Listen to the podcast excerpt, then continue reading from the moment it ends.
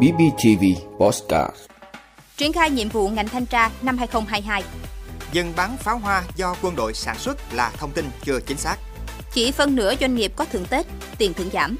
Thất nghiệp toàn cầu trong năm 2022 có thể lên 207 triệu người do Covid-19.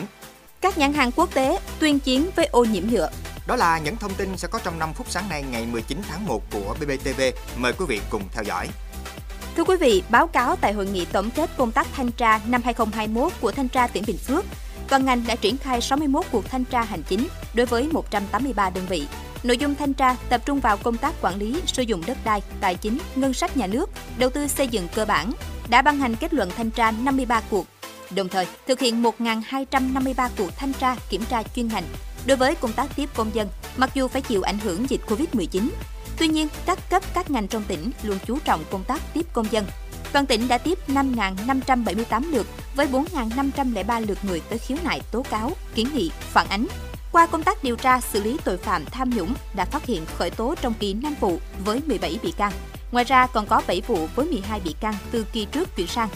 Kết quả đã kết thúc điều tra đề nghị truy tố 8 vụ với 26 bị can. Phát biểu tại hội nghị, Phó Bí thư tỉnh ủy, Chủ tịch Ủy ban nhân dân tỉnh Trần Tuệ Hiền biểu dương những đóng góp của ngành thanh tra vào thành tựu chung của tỉnh trong một năm đầy khó khăn như năm 2021 vừa qua. Đồng thời yêu cầu ngành thanh tra tập trung làm tốt nhiệm vụ năm 2022. Đặc biệt, việc thanh tra cần tập trung vào những ngành lĩnh vực dễ phát sinh tiêu cực. Bên cạnh đó, tăng cường theo dõi, đôn đốc việc thực hiện các kết luận, các quyết định giải quyết khiếu nại tố cáo, kết luận thanh tra đã ban hành. Tại hội nghị này, ngành thanh tra tỉnh cũng đã triển khai nhiệm vụ trọng tâm năm 2022 và tổ chức khen thưởng cho các tập thể, cá nhân có thành tích xuất sắc trong thực hiện nhiệm vụ năm 2021.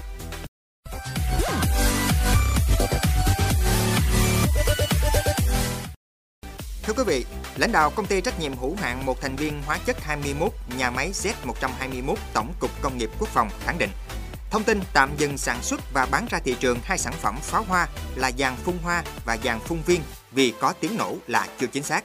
Đại tá Chu Việt Sơn, chủ tịch công ty trách nhiệm hữu hạn một thành viên hóa chất 21 cho biết, hai sản phẩm pháo hoa mới là dàn phun viên và dàn phun hoa đều đạt quy chuẩn kỹ thuật quốc gia về an toàn trong sản xuất, kinh doanh, sử dụng. Hai sản phẩm này được khách hàng rất ưa chuộng. Tuy nhiên, trong quá trình sử dụng, một số khách hàng phản ánh pháo có âm thanh như tiếng pháo hoa nổ, vì thế, ngày 15 tháng 1, công ty đã quyết định tạm dừng bán hai sản phẩm này để phối hợp với Cục Cảnh sát Quản lý Hành chính về Trật tự xã hội Bộ Công an tiến hành kiểm tra, đánh giá. Ngày 17 tháng 1, kết quả kiểm tra đánh giá khẳng định sản phẩm dàn phun viên có âm thanh là 54 decibel, dàn phun hoa có âm thanh là 89 decibel đều nằm trong tiêu chuẩn cho phép. Vì vậy, từ ngày 17 tháng 1, việc sản xuất kinh doanh sử dụng với sản phẩm pháo hoa dàn phun viên tiếp tục diễn ra bình thường.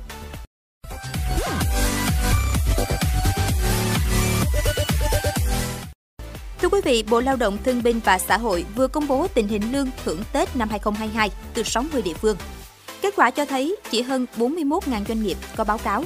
Trong đó, chỉ hơn 62% doanh nghiệp có thưởng, với mức bình quân 6,1 triệu đồng một người gần một tháng lương, giảm gần 8% so với Tết năm 2020 khi chưa có dịch Covid-19. Mức thưởng cao nhất tới nay được ghi nhận là 1,4 tỷ đồng của doanh nghiệp tại Đà Nẵng. Theo loại hình doanh nghiệp, mức thưởng Tết Nguyên đán bình quân cao nhất thuộc về khối doanh nghiệp có vốn đầu tư nước ngoài với hơn 6,6 triệu đồng một người. Doanh nghiệp dân doanh thưởng bình quân 5,9 triệu đồng một người. Công ty nhà nước thưởng bình quân gần 5,6 triệu đồng, giảm gần 10% so với Tết năm 2020.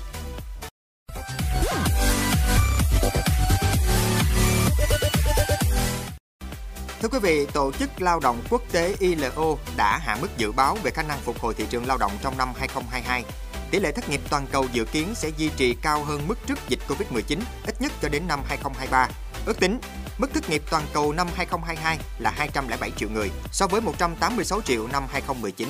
Tác động tổng thể đến việc làm lớn hơn đáng kể so với những gì được thể hiện bởi những con số này do nhiều người đã rời khỏi lực lượng lao động. Tổ chức này cũng đã hạ mức dự báo về khả năng phục hồi của thị trường lao động trong năm 2022.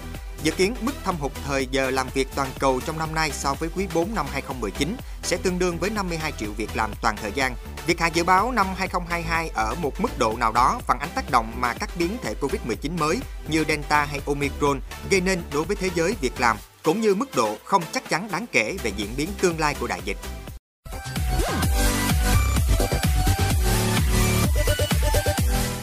Thưa quý vị, hãng tin Reuters đưa tin các thương hiệu quốc tế như Coca-Cola và Pepsi đã kêu gọi thiết lập một hiệp ước toàn cầu để chống lại tình trạng ô nhiễm nhựa. Cụ thể, các quan chức quốc tế sẽ có mặt tại hội nghị Hội đồng Môi trường Liên Hợp Quốc tổ chức trong năm nay để bắt đầu đàm phán về hiệp ước giải quyết cuộc khủng hoảng rác thải nhựa đang làm tắc nghẽn các bãi rác, cạn kiệt đại dương và giết hại động vật hoang dã. Hơn 70 công ty đã ký vào tuyên bố chung nói trên, trong đó có những nhãn hàng tiêu dùng như Unilever và Nestle, bán rất nhiều sản phẩm đựng trong vật chứa làm bằng nhựa dùng một lần. Vị đã luôn ủng hộ các chương trình của Đài Phát thanh truyền hình và báo Bình Phước. Nếu có nhu cầu đăng thông tin quảng cáo ra vặt, quý khách hàng vui lòng liên hệ phòng dịch vụ quảng cáo phát hành số điện thoại 02713 887065. BBTV, vì bạn, mỗi ngày.